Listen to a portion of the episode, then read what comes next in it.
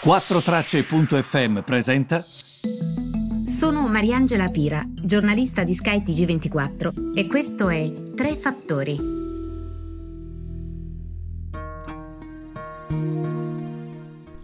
Cari tutti, buongiorno 24 marzo. Allora andiamo subito a vedere che cosa sta succedendo. Eh, avete chiesto in tanti relativamente al decreto eh, sostegni questa sorta di mh, mm, sanatoria delle vecchie cartelle esattoriali.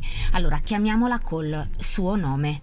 Condono. Ecco, questo condono che mh, mm, e vi parlerò ovviamente di numeri e dati, eh? invece in questa piccola parentesi c'è anche la mia opinione. Io non lo digerisco il condono, ok?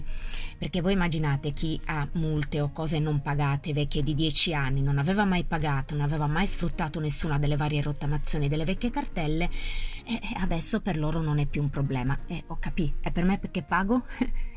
Nel senso, allora, adesso però cerchiamo di contestualizzare il tutto, perché da una parte eh, dobbiamo chiamarlo col suo nome, rispetto però alle intenzioni di chi nella maggioranza aveva chiesto eh, il condono, questa sanatoria, però ripeto, chiamiamo le cose con il loro nome, la versione che è uscita dal Consiglio dei Ministri è piuttosto ridotta rispetto alle intenzioni ed è frutto di un compromesso con chi? Altri partiti all'interno della maggioranza mal digeriva questa situazione, a partire dallo stesso Draghi, ehm, perché per lui stesso questo è a tutti gli effetti, anche nelle sue parole, un condono.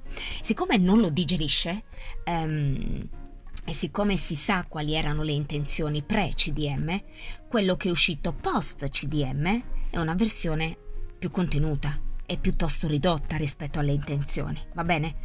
Da che cosa è ridotta, voi vi chiederete?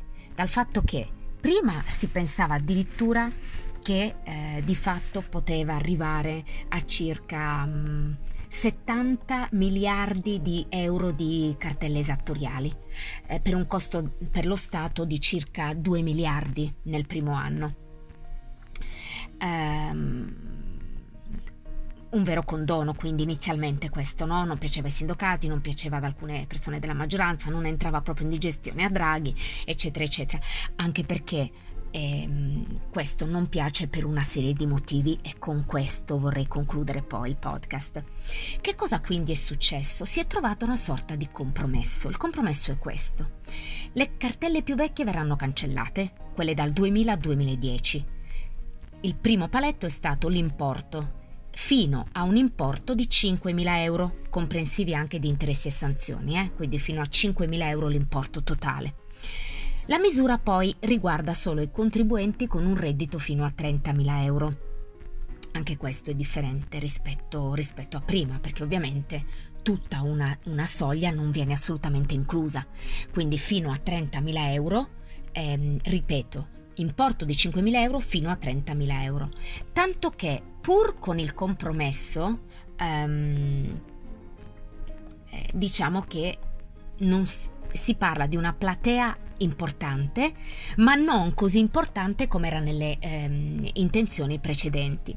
Facendo un calcolo che abbiamo fatto noi a Sky TG24, quindi non lo trovate da nessuna parte, potrebbe avere un ammontare, alle, guardando appunto le cartelle esattoriali, queste cartelle esattoriali che saranno in qualche modo condonate, nel loro totale potrebbero avere un valore di circa 58 miliardi, una cosa del genere ok? Secondo un calcolo che abbiamo fatto noi, proprio perché prima si riteneva fosse un valore di 70 miliardi, ma si devono togliere alcuni redditi perché la soglia sarà fino ai 30 mila euro.